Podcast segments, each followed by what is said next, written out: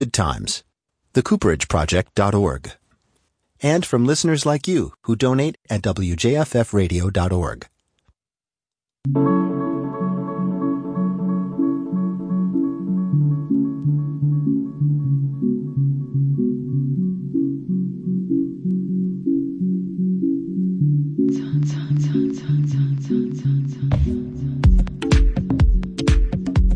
Hello, hello, hello. And welcome to the local edition. News and information to keep you connected in the Catskills and Northeast Pennsylvania. I'm your host for this Friday, Patricio Robayo. It's Friday. We made it. Thank you for spending your Friday evening with me. I hope you're doing well and I hope you're staying warm. In the second half of the show, we'll be talking to sound artist Terry Dame. We'll be kicking off the Delaware Valley Arts Alliance Salon series that kicks off tomorrow. But first, it's Friday on the local edition, and every other Friday we check in with the Hudson Valley's Times Union managing editor, Philip Pontuso, to see what's happening in the Hudson Valley. Philip, welcome back to the program. Happy to be here. Now, the Times Union has an article about how state senators are looking to are looking into how IDAs, industrial development agencies, give tax breaks to new developments and existing projects. What can you tell us about this story? Yeah, so this was a wide-ranging investigation announced on Wednesday by State Senator James Skoufis, who is the chair of the Senate's Committee on Investigations and Government Operations and represents um, Orange County in the state Senate. And um, IDAs, industrial development agencies, have long been a focus of Senator Skoufis. Um, this one is going to look at, as you mentioned, how uh, these corporations, public benefit corporations, handle the situation of tax breaks, specifically payment in lieu of taxes or pilot requests. So a, little bit of background is probably necessary here because IDAs are somewhat complicated. They are technically public benefit corporations that are created by the state at the request of a specific locality. Usually in our region, that's a county, and they're overseen by local boards. And they offer companies uh, a wide range of sort of economic development services, including needs assessment, site selection, financial incentives like tax breaks, uh, access to other public sector programs, and they can also purchase land, which is usually not taxed. Um, the investigation is going to look at several IDAs across the state, but at the heart of it is a $2.7 million 15 year payment in lieu of taxes agreement that the Orange County IDA approved last year for a frozen food business in Goshen called Milmar Foods. $2.7 million might not seem like that much. Senator Skoufis agrees. But what kind of set him off on this one is that the company on its application checked a box saying that uh, the project, uh, which is a warehouse expansion, would move forward even if they didn't have these funds, um, or even if they didn't have these tax breaks. I should be more specific. Um, they, you know, they said in in their application uh, and before uh, board hearing that the tax breaks would expedite the process, but you know they didn't actually need it. Um, these kinds of tax breaks, pilots in particular, have become sort of common go-to tools that IDAs have used to foster economic development, which mm-hmm. you know isn't necessarily a bad thing, but it's worth noting that tax breaks, you know, obviously prevent monies from flowing into local schools, infrastructure, and social social services. So, what Skoufis wants to do with this investigation, he told us, is uh, is to raise public awareness about how these IDAs grant tax breaks and to hold them uh, more accountable and to maybe back further reform efforts at the state level about how this process works. It's kind of, you know, rife with corruption and potential corruption. Um, and the senator is trying to clean that up. Right, absolutely. And I guess you mentioned the IDAs uh, can be complicated. I could definitely agree with that. I used to cover the IDA for Sullivan County, uh, for the Sullivan County Democrat, and it was uh, a, a, learn a long learning curve uh, for me to figure out everything how the IDA works and and all the tax breaks and pilot programs and all that. And and that, that was one of the biggest complaints that uh, I've seen when IDA comes into a project, whether uh, you know these companies or projects get large tax breaks.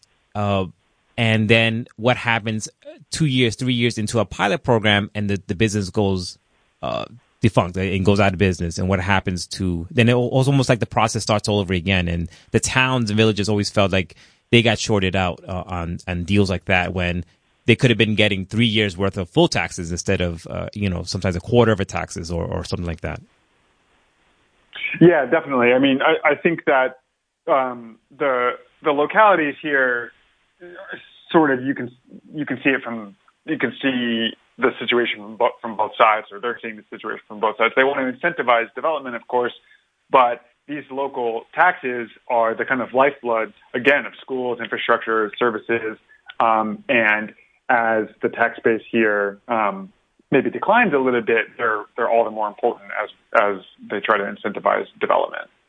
Right, right. So, like, the, right around the, the timeline of this is is this the beginning stages of the investigation, right?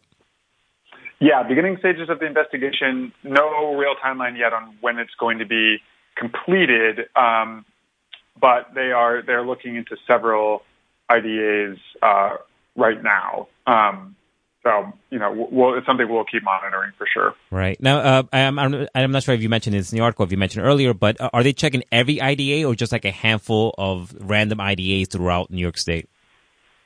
It's a, it's a, it's a, the committee is still finalizing the list of agencies it plans to survey, or they were still finalizing it um, on Wednesday. Um, but they're not going to do all of them. There's, there's yeah. too many. But Skoufis did say that the probe will include IDAs in the Syracuse and Buffalo areas, one on Long Island, one further upstate, and the, the one in Orange County that's already mentioned. And he did estimate it would take probably a couple of months to complete. So, um, you know, probably look for a report coming out of this um, late spring or early summer.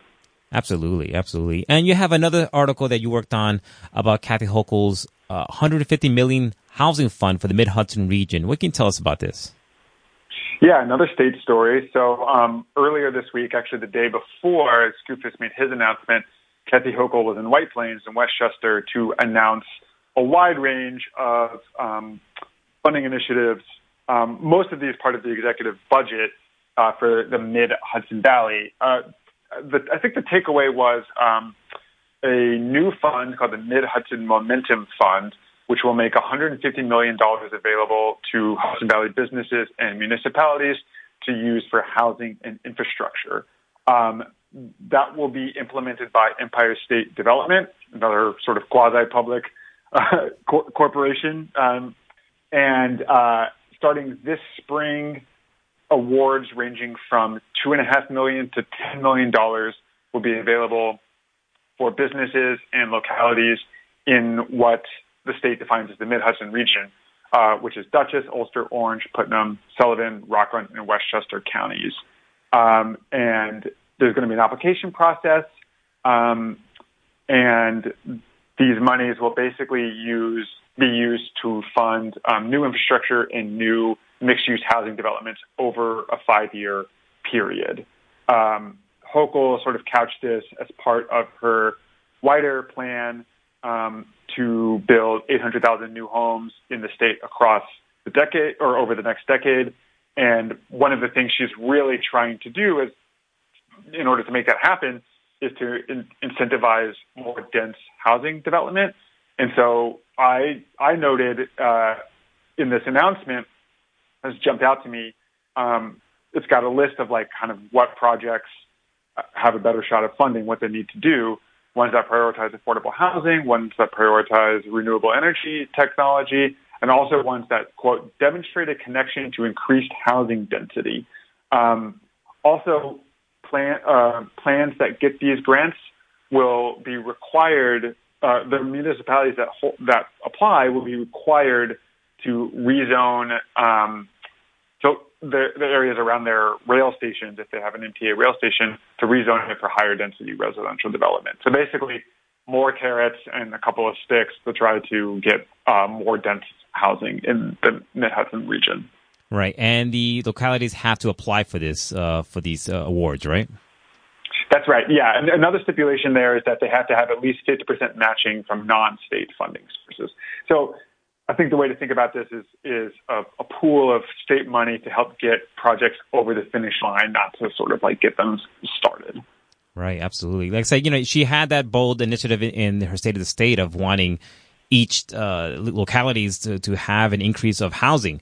Uh, I think I believe I, I remember just from memory is I think one percent each year of growth, and uh, I guess this is a way to sort of fund that in in uh, in a roundabout way, awarding these uh, these grants to these localities and having them apply for it. So um, I can see you know uh, that's good because I said it, we, we, have a housing crisis. We just had the Sullivan County Human Rights uh, Commissioner on the on the program on Monday, and she was telling us how Sullivan County has, a, you know, like most counties in New York State, has a housing crisis, and uh, the need for affordable housing is so much greater now.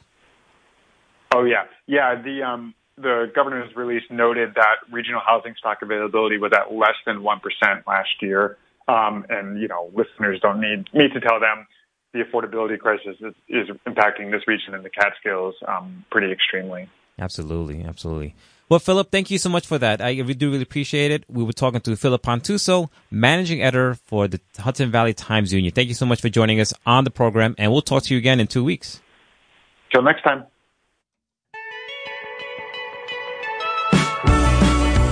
We'll be right back. We'll be talking to sound artist Terry Dame.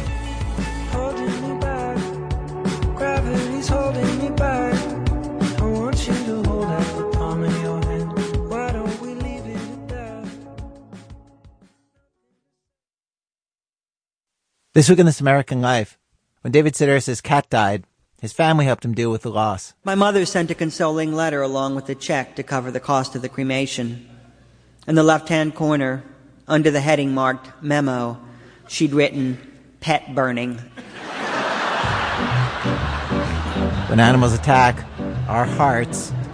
Pet Stories, it's this week. Saturday at 6 on Radio Catskill.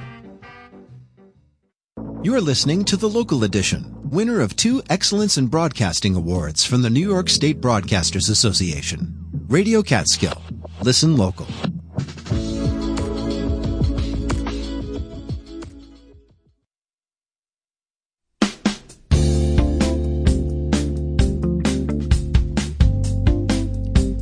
Welcome back to the local edition. News and information to keep you connected in the Catskills and Northeast Pennsylvania. I'm your host for this Friday, Patricio Robayo. The Delaware Valley Arts Alliance will begin its Salon series this Saturday.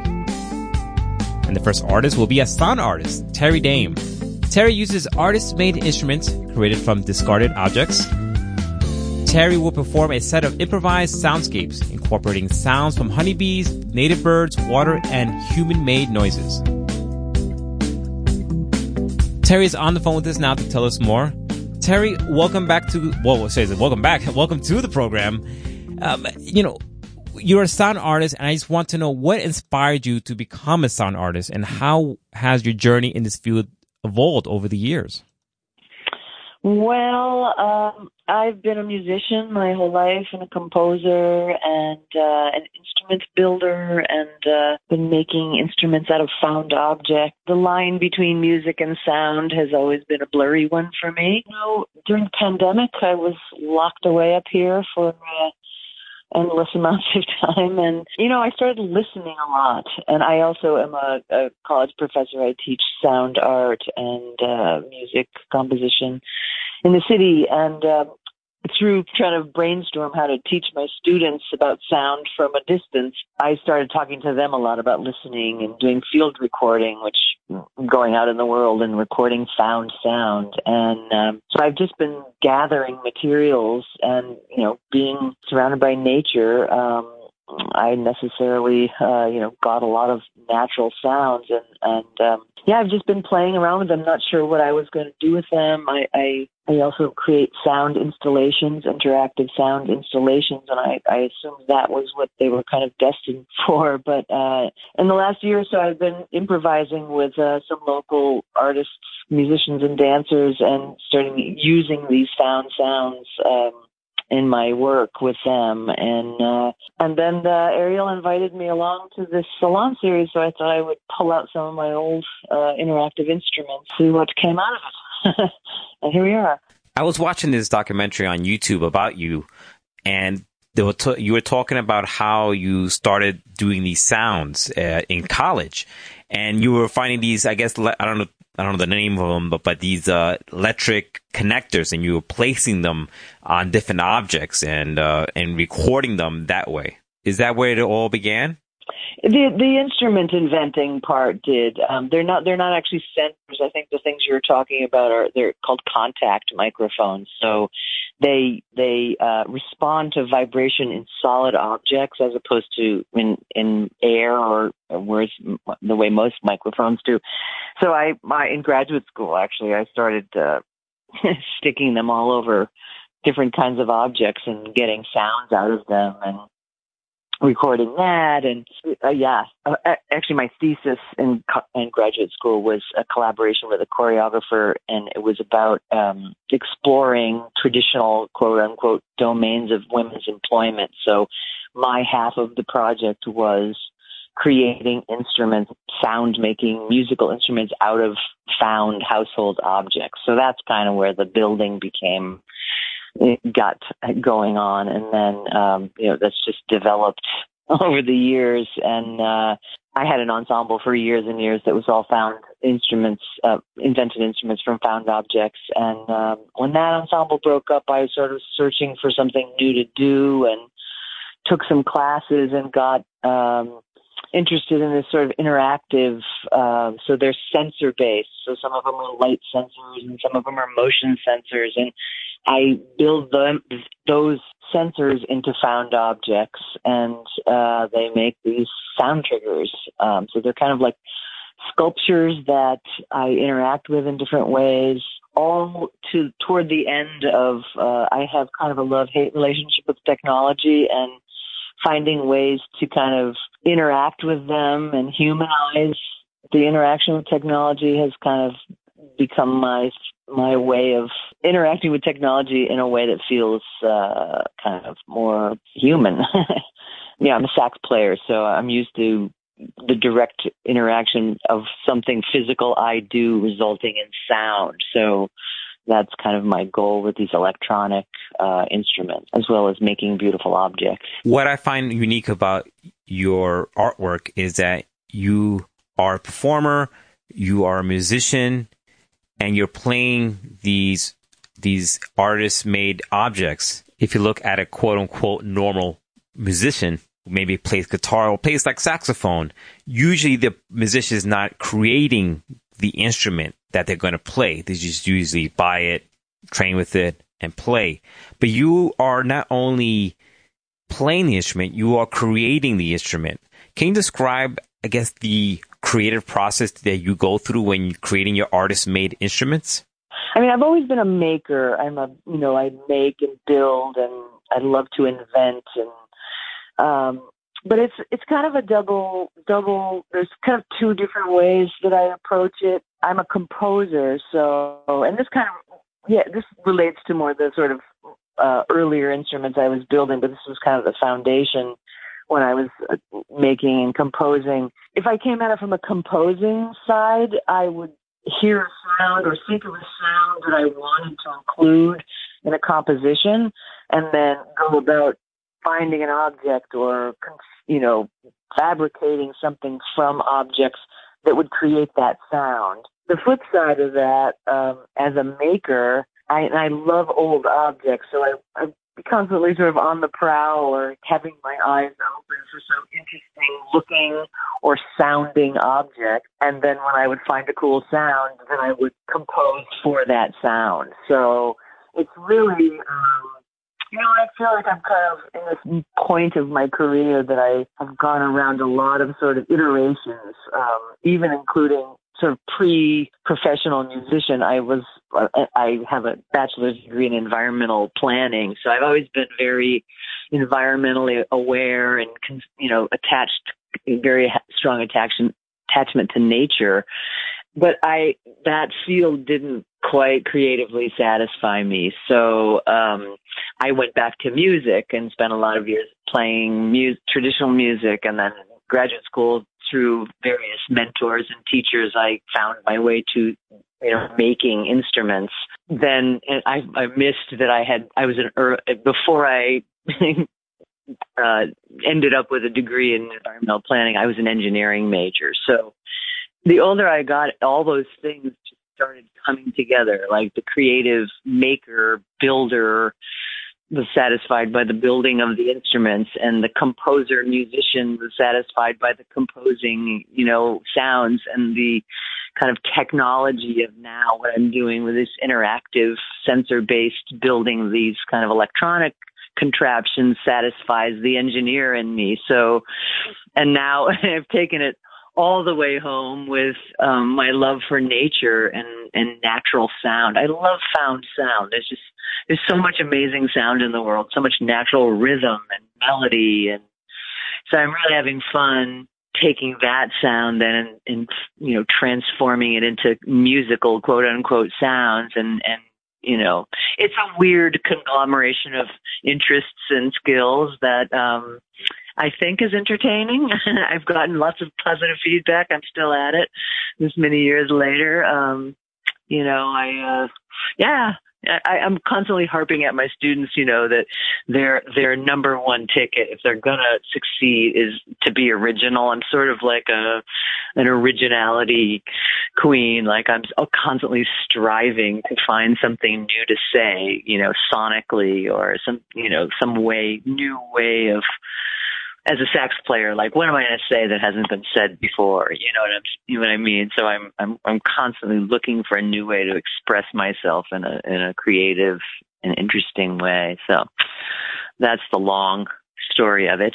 How are you using technology to transform the sounds during your performance? Using like the natures, using the honeybees, the wind, the water. How are you transforming that all into a performance? Um, well, you know, the bees, uh, I'm a beekeeper, and so they, they make an amazing sound. So I've been, I started recording them. So I use various, um, softwares. So I record, do a lot of field recording, and, um, and then I bring it into the digital realm. So it, onto a computer. I use a software called Ableton Live uh, but you're able, I'm able to take these sounds in and, and sample them, and then through a technology called MIDI. So it's um, it's a it's a language. It's a digital language that um, was actually created in the 80s. But uh, on its most basic level, you'll see what's a MIDI keyboard, like a piano keyboard, and basically it just triggers sound that lives uh, software based instruments that live on the computer and it's fun but again most i don't you know, i get i get bored with you know the pre-made sounds and et cetera, et cetera. So, I, like I said, there's just so much incredible sound in nature. I mean, I, I have to laugh at myself sometimes because I mean, I, I feel like a crazy person, but my, my tub drain is incredibly musical when it drains, and I'll find my you know, t- get a shower and shut you know shut the water off, and then the tr- drain will start going, and it's this this crazy rhythm. So I like grab a towel, run quick, go get my recorder. So I'll be doing a piece featuring uh some a real groovy groove that is aka my tub drain um, you know, I record just random things that happen. I have a, you know, a, my ash bucket that sits outside of, uh, you know, outside my front door, and it's right under, you know, I randomly placed it underneath the the overhang, and it was raining, you know, if it and it's the rain is dripping off the roof onto that. I, I have it covered with an old hubcap. And it, you know, just the rhythm, the random rhythm that the the the raindrops on the hubcap make is so beautiful and so hip uh, you know, grab that. And so I have a whole um, scale that are all differently tuned sounds of drops of water and into water and on the metal and you know so i just love finding musical sounds i mean once you start listening you know this is my this is my my new mission in life to get to get people to listen to the world because there's just so much beauty. The, the bird songs. Oh my God! The, some of those birds, I tell you what, they got they have such good rhythm. like I've spent, uh, you know, you listen to bird song and like some of them are. um they're so cyclical, so they have like five parts to their sound. And a couple during the pandemic, I'd be sitting on my deck, like okay, I think I finally have it, like the, their exact little tune, each little part of their five part song. And then after listening to it for about 20 cycles, they'll throw in like one little hitch and like a totally different sound, sound, uh, pattern in their sound. It's like crazy. Just, just so much beautiful sound, you know, and the more you listen and the quieter it is, the more you hear, right? You know, uh, coming from such a funny sonic, uh, change when I go to the city to teach. You know, it's just wall of sound. So you can't really hear anything. You know, it's just you know, luckily our brain filters out half of what's coming in. But when, when you're in a quiet place like where we live, if you pay attention, it's crazy. And the other reason I'm on my listening mission is that we have become such a visual culture that it, it really is the use it or lose it thing. You know, we our ears are seriously dumbing down, and and we don't hear like we used to. So it's it's um. But once you open your ears to the sound of the world and nature, and some of it's you know man made. You know, obviously my tub drain is not a natural phenomenon, but um, it's just it's just incredible. There's just so much so much to be you know to play with that uh, it's addicting and fun. I'm glad that you mentioned that the change in the sounds, uh, definitely from the city to the to here in the country. It's just such a very different sound. Like I'm originally from the city, so it took me a while to get used to this sound. But what I come to find out is that it's not really quiet, especially like in springtime when spring comes around. It is an opera of bird songs outside my window in the mornings, and it's like wow, it's a there are a lot of them out there. Yeah. No, nature is nature is not quiet. It's funny because people who are used to an urban sonic environment when they come to the country they lots of people describe it you know what they actually mean is it's absent of human made sound right but nature is up is an uproar i mean yeah in the in the early spring you know you wake up and the bird song is is overwhelming it's just amazing what they're you know I heard something really interesting on the radio on my way to the city yesterday about um I think it's a little one of those little segments. I think it's called Bird Song, but the woman was talking about the the white sparrow. I can't remember which, and they had analyzed the song of that bird in the twenties, uh, 1920s, and now, and its song has evolved. And so they've discovered that bird song evolves the way human language has evolved, which I thought was so interesting. Like it was much slower tempo back then. It's very interesting. Um, you mentioned it already, and we kind of spoke about it already. But who do you think would be the ideal audience for this event, and what can they expect to take away from this experience? Pretty much anybody that can appreciate that appreciates sound. I mean, it's not a it's not going to be like a, a toe a toe tapper from start to finish. Uh, there are definitely rhythmic moments, and just I think it's it's going to be an, an interesting visual and and sonic experience, and musical and new sounds that you probably would never imagine. You know, came from what they came from. Um, you know, like I said, my I I think my my object instruments are really you know unique and and the way they trigger sound is, is really interesting. So I think it'll be a, a, unique and inspiring experience for people that are you know interested in nature. You know again my instruments i'm a i'm a recyclomaniac. So i you know the instruments are all made from found objects recycled objects. The sound is found and recycled in a new interesting way. And fits in great with apparently robin incorporates a lot of sort of environmental and natural elements into her work. That's the artist who has uh, Robin Almquist has the um, the exhibit that's at the um, Arts Alliance currently. Um, so it makes it, it makes perfect sense uh, for me to be presenting in this moment. But um, yeah, I think it'll be original and inspiring and uh, creative and fun. How's that? for tooting my own horn. That's perfect. We were talking to sound artist Terry Dame, who has a performance this Saturday at the Delaware Valley Arts Alliance, which begins the Salon Series. The performance starts at 2 o'clock at the Delaware Valley Arts Alliance. Terry, thank you so much for joining us on the program. I do really appreciate it. My pleasure. My pleasure. Thank you. And that does it for the local edition. We'll be back on Monday talking to the Sullivan County Workforce Development. Find out how why they're giving out free construction courses. Also, we talking to the Sullivan County Democrat to find out what's in the pages of the Sullivan County Democrat. If you ever miss a show, we have a podcast. Anywhere you find your favorite podcast. Find us on social media also. We're WJFF Radio Catskill. Visit our website, wjffradio.org. You've been listening to the local edition. I've been your host. Have a good night, Lucy.